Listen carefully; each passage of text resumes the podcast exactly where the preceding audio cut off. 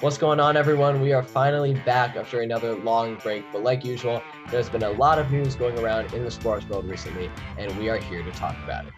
Exactly. And for all three of you who have kept up with our videos in the past, you may realize that your screen looks a little bit different. That's because we, and by we I mean Adam, are going to be trying something new with the design this time.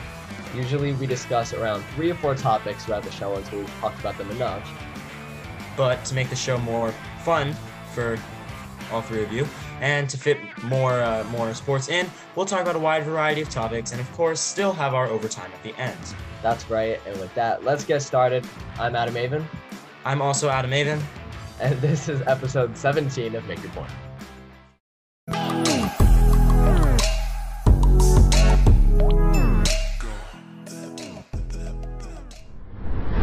With the NBA season right around the corner, NBA free agency was going crazy. So, which team in the NBA made the best offseason additions? Uh, I'd say that the best offseason additions would be, uh, of course, not including the draft. We'll talk about that. Would be uh, Steven Adams to the Pelicans, and I honestly think that Boogie Cousins to the Rockets is actually pretty good. Um, you know, he's obviously been plagued with injury, but if we remember, he actually has a lot of talent, and just like Derrick Rose was, was kind of play by injury. I think that he can be great for them, and not an addition, but uh, but a retention by the Heat uh, with Bam Adebayo. I think that's huge. I think that he brings so much to the Miami Heat, and keeping him around for the next five years is is definitely is definitely good for the Heat's future. What about you? All good points, Zach. But the team that made the best offseason moves was clearly the reigning NBA champions, Los Angeles Lakers. Not only did they trade for a star point guard in Dennis Schroeder, but they added a former defensive player of the year in Marc Gasol the deep threat Wesley Matthews, plus current six man of the year Montrezl Harrell, who they stole right from the Clippers. Right. And honestly, this might be a hot take, but this might be this might be the most well-rounded team that LeBron has ever had. And Rob Pelinka, the general manager for the Lakers, deserves major props for that. Right, I will say, and that doesn't. Uh, Mark Marc Gasol is, you know, I think a little bit of an underrated player, and I think that what he will bring to this team, and of course what Montrezl Harrell will bring to this team, is really big. And it's it's hard to imagine that the team that just won with LeBron is now going to be even better going into the season. That's not something that I really like to think about. I'd rather pretend that it's not happening. But uh, I'm definitely uh, nervous for the rest of the uh, the Western Conference. Yeah, I mean, you, um, you look at the Heat teams that LeBron was on back in the day, and all those all those players on that team were, were amazing role players. Mario Chalmers, Norris Cole, Mike Miller, all those all those guys that played along D Wade and Bosh and him, but like they're not all stars. Harrell, Gasol, Wesley right. Matthews, even Dennis Schroeder are all kind of all star or around all star type players. So I'm excited to see. Right. The Ravens and Steelers game has been postponed for the third time in a week as both teams are are far past double digit corona cases. Is a week, te- week 18 still in the works? A week 18 will definitely be needed. And even though it's not official right now, it is definitely a possibility.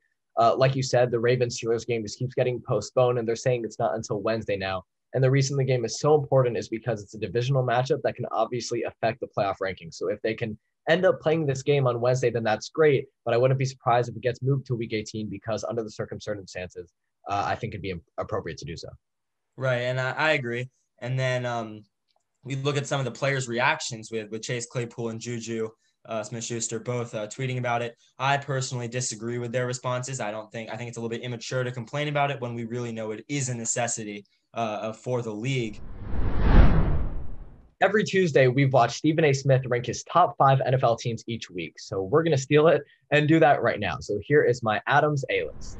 All right, top five teams. Number five, the Tennessee Titans. Why? Because Ryan Tannehill has been balling because Derrick Henry is a monster and AJ Brown is like a running back at the wide receiver position and their defense is elite. Their secondary is loaded with talent, but they've recently been the worst part of that whole defense. So they need to tighten up back there. But besides that, they're an all around good team, and that's why they're number five. Give me number four, the, the Green Bay Packers. Why? Because Aaron Rodgers is still a bad man. Because even though he needs more weapons, Davante Adams is really all he needs. The defense isn't a scary one, but I think it's honestly average enough to the point where if they can hold a team to a limited amount of points, their offense will be good enough to carry them. Number three, give me them. The Pittsburgh Steelers. Why? Because they're undefeated. Their defense is elite. They have one of the best receiving corps in football. Big Ben can still sling the ball, but not great. Good enough though. But every game is close, and they've recently had a really easy schedule. But they're still pretty good. But they aren't better than my top two teams. Give me number two, the New Orleans Saints. Why? Because even without Drew Brees, they're winning. Taysom Hill is a 30 year old rookie superstar. Michael Thomas is back and healthy. Kamara is one of the best dual threats in the game. Their defense also might be the best in football, the best. The only thing I can question is going to be how they handle the pressure in the playoffs because we've seen it from them before, but they are a great team, but not greater than my number one team. Give me my number one team, the Kansas City Chiefs. Because why? Because they're the reigning Super Bowl champs. That's why. Because of Patrick Mahomes, the, the MVP candidate. Because of Travis Kelce, the best tight end in football. Because of Tyreek Hill, Edwards Helaire, Mecole Hardman, Demarcus Robinson, and those boys. They are the real deal. Their defense needs work, though. But as long as the offense is doing their thing, they're all right. Zach, you're up. All right. I'm Zach, also known as Adam Avon Part 2. And uh, our lists are definitely pretty similar, but my top five is slightly different. Hence, I said pretty similar. Um, my number five is uh, the Seattle Seahawks. Um, I think that they are, I wouldn't say an underrated team, but they are definitely not getting the credit that they deserve when talking about who is going to go to the Super Bowl, who's going to win the NFC. And I think that the Seahawks absolutely have the capability to do that. Will they? Maybe not, because obviously they're not the only NFC team on my top five. But I do think that they have, I mean, obviously they have amazing coaching. They have Chris Carson has been doing great. Russell Wilson is having an MVP season. And I think that is enough to put them on the top five. Uh, my number four is the Steelers. The reason that they're only four is because even though they're undefeated, they've had an easy schedule. The only they've only beat one or two really good teams, and I don't think that they're actually that good. If I, I would go as far to say as they are one of, if not the worst undefeated team in NFL history, uh, and I don't think that they actually have what it takes to go to the Super Bowl, um, or or even really have a chance. Uh, my number three would be the Packers. Uh, as Adam said, Aaron Rodgers is on fire. Aaron Rodgers been doing great. Also, MVP caliber season, and despite, in my opinion, a fairly mediocre receiving corps, he's been able to get it done really well. And and you know the whole team has just been able to put it together. And I I see them at number three. My number two is a little bit of a jump here. Uh, it's the same as Adams. It's the New Orleans Saints. Adam said it well. You know, they've got it all. Taysom Hill is just, he's incredible. And the fact that they're doing what they're doing with essentially a backup quarterback is really impressive. But Taysom Hill is just, he's so much fun to watch. And he's, and he's, I'm sure, very fun to play with that he's able to just tuck the ball and run it in for a touchdown. Not a lot of quarterbacks can do it the way he does it because he does it like a running back. And then, of course, Adam said uh, Alvin Kamara is just obviously, you know, incredible. And then that brings me to my number one. I, I don't think them being the reigning Super Bowl champs has anything to do with it, but they're just doing great. The Chiefs have not lost any steam from last year for sure, and no team has been able to uh, be a, a, solid challenger for them. They're my pick to win it all this year. Um, you know, Patrick Mahomes obviously doing great again this year. You know, uh, my personal favorite for the MVP, and a lot of other people. I'm not very creative, but I, I definitely see them going all the way. They're they're my number one for sure.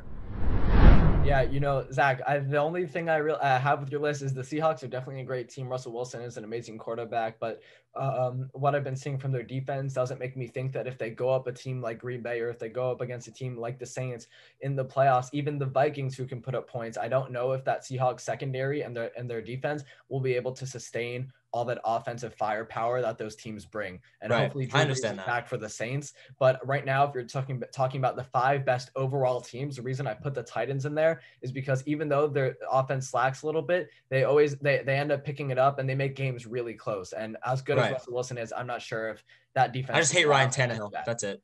Yeah. The NFC East is already just a complete joke but there's still an opportunity for every team in the division to win the division and make the playoffs. So is it time for the Eagles to bench Carson Wentz? Of course, I need to bench Carson Wentz. He stinks. I've been saying it for the past couple years. He had a great couple first years, but like after that, come on. After Nick Foles led them to the Super Bowl, I told you, I told every one of our friends, keep Nick Foles. They should have kept Foles because he's only good in an Eagles jersey, and we've been seeing that since. He can only play in an Eagles jersey, and he was awesome for them. But if you're looking towards the future right now, then you have to start Jalen Hurts because you still have the opportunity to win the East. You honestly have nothing to lose right now, and in the current NFL as a dual threat quarterback, Jalen Hurts is pretty good, and I wouldn't be surprised if we saw from him what we saw at Oklahoma last year, where he was great with mm-hmm. uh, uh, whatever the coach's name is, Lincoln, whatever. But uh, he, he was he was pretty good last year after leaving Alabama. So I wouldn't be surprised if we see a little bit of that, and he gives the spark that the Eagles need. Right. I, I, totally hear you. For me, it's just I don't see the Eagles having a chance to playoffs while playing Carson Wentz. He's not doing it for them. So they may as well put Jalen Hurts in. They have him. Why would they sit him just to lose? So put him in for a real game situation, not just in practice, especially considering the teams that they'll be playing in their division. As we said earlier, the NBA offseason has been at a rapid pace as training camp is basically in two weeks, and rookies are settling in with their teams. Anthony Edwards went number one to the Timberwolves, James Wiseman went number two to the Warriors, and LaMelo Ball three to the Hornets. But this class was loaded with talent. So, Zach, who is the biggest steal in this year's NBA draft? All right, so I know that we agree on one, and so I'll start with that. Precious Achiuwa, forgive my pronunciation. Uh, I think that that's a great pick. Obviously, he went first round, but still fairly low in the draft, uh, considering his talent. I think that he's a fantastic addition to the Heat team, which is obviously in you know the, the past couple years been really good with rookies. And I think that throwing him in, I think will fit in great with Jimmy Butler, Tyler Herro, Bam Adebayo. I think that he will uh, fit in well and mold to the team the way that we saw Tyler Herro molded by Jimmy Butler, which is which is obviously very beneficial to the Heat. Uh, my other pick would be Cassius Stanley uh, to the Pacers, um, which I think is super steal. He was one of the last picks of the draft, but arguably the most or one of the most athletic players in the draft. And he was a little bit slept on. He was he was the, uh, I think the only player from Duke even drafted. Um, but I mean, he's six foot six. He he has a super high vertical, super uh, high, whatever this way is.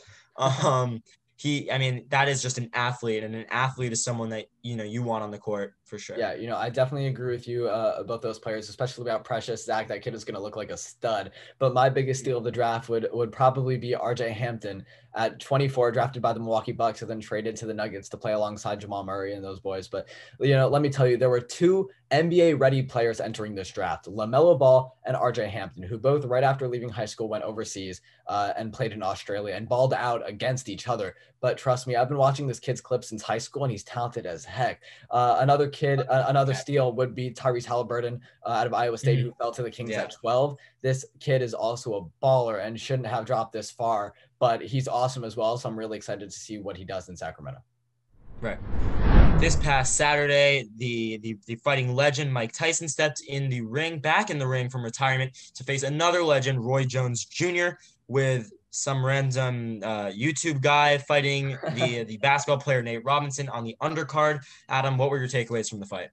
It, it, it, was honestly a great night and i got and i got to go back and look at some of the highlights and stuff and man jake paul you can clearly tell that he's been training a lot and and if you've seen any of his videos the stuff that he's posting on, on social media and on youtube he's clearly training his ass off and has been for a couple of years right. now in the in the past fights that he's had so and i went into i did make some bets on jake paul uh, picked him to win not to brag or anything and i won those bets but uh but he he's he's six four whatever, you know, 200, 200, 200, pounds. He's a lot bigger than Nate Robinson. And also, yeah. and I, I, you can point at Snoop Dogg, who said it commentating the fight, like, you can't play boxing. Nate Robinson has never stepped into a boxing ring before. He really technically didn't know what he was doing. And Jake right. Paul has kind of studied the sport for the past couple years. And you, and if anyone knows boxing, you know that it does take some strategy and, and technical skills, something that Mike Tyson has done uh, since the very beginning, uh, in which he studies and, and, and trains a lot. Um, and and seeing him and Roy Jones Jr. obviously a draw is kind of annoying, but I, I think that's the best you could expect right now. Uh, you could clearly see even after the fight, Roy Jones Jr. saying, "Yo, his his fight, his punches were hurting me. He wanted to go through it. He he wanted to go through the pain. He didn't want to go out that way. So I think ending in a draw, I think it was the best fight we were going to get, and I was very happy to see Mike Tyson back in the ring. But Jake Paul did kick Nate Robinson's ass. Yeah, no, I, I absolutely hear you. And I will say that talking about the Jake Paul and Nate Robinson fight, because there's really not as much to say about Mike Tyson and Roy Jones Jr. Mike Tyson was definitely winning. They both looked so much better than the undercard fight. Um, but there's really not much to say. Draws annoying, but that's it. But with Jake Paul and Nate Robinson, you look at it. Jake Paul has been training for several years. Nate Robinson's been training for three months. Yep. That's one disadvantage there. Jake Paul's reach is a full six inches longer than than Nate Robinson. That's a huge advantage right there. He's let's see. Uh, let me do the math quickly three, four, four inches taller. You know, Nate Robinson's really not big. He's only five nine, yeah. and so that's you know, athleticism only gets you so far. If you're smaller and you aren't able to overcome that with skill and training, you're doomed. So he, he, didn't really. Last, last thing, uh, I I just gotta say, uh, you know, this this fight was actually supposed to be back in like September. This was supposed to right. be a couple months ago. So imagine Nate Robinson going in with with two months less of training, it might have been a, a one minute first round knockout instead of uh, one minute into the second round. So who knows? But great job on Jake Paul's part, and I was happy to see uh, the vets Mike Tyson and Roy Jones fight as well. Yep. So time is running out, and the game was on the line here on Make Your Point, which means it's time for Overtime. overtime. Overtime. Uh, that's it. The rules are simple. We have one minute to talk about five topics. So, Adam, Uh, can we get the timer, please? Oh, there, there. it's there. The timer's already Oh, there. It, it just showed up. All right, Oh, three, but it's there two, now. one. Four weeks after we've last talked about Tua, how do you think he's adjusted to being an NFL starter? Absolutely better than I expected. Obviously, he's out now with a thumb, and he was taken out of uh, the, the Denver game uh, after a poor performance. But you know what? As far as I expected, he's exceeded all my expectations. So I'm happy with that. Uh, you and I were big Gator fans. So from what you have seen so far, can the Gators beat Bama to make the college football playoffs? I think absolutely they can. If anyone can beat Bama, it's Kyle Trask, and our our defense is slacking, but our offense, I believe, can keep up with Bama and, and secure the win. Hopefully, twelve weeks into the NFL season, who is the biggest sleeper for MVP?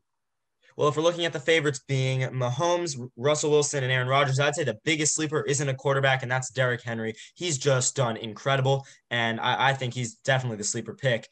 Uh, with the college season coming to an end, who is the Heisman favorite? Kyle Trask, he's awesome. Last topic, Biased. NFC East. Did you say NFC East? Yeah, That's I did. funny. Oh, I That's funny. Sorry. It's still funny. It's it's still funny. Still funny. Four weeks Yeah. later, it's still funny. know, it's still funny. So that's all for us, guys. Thanks you for watching episode 17 of Make the Point. Make sure you guys go subscribe to our social media, Big Cookie Entertainment, as well as subscribe to the other YouTube channel, Big Cookie Entertainment, where we make short films and other movies of that of other of different genres. They're amazing. Uh, they, they very much are amazing. So thank Take you my guys word for for it. watching, and we hope to see you next. Why? Apologies to our dear friend Shaquille O'Neal. Sorry we couldn't get you on the show this time, man, but we'll try next year. Uh, thank you guys for watching. Make sure to like and subscribe. And remember, the goal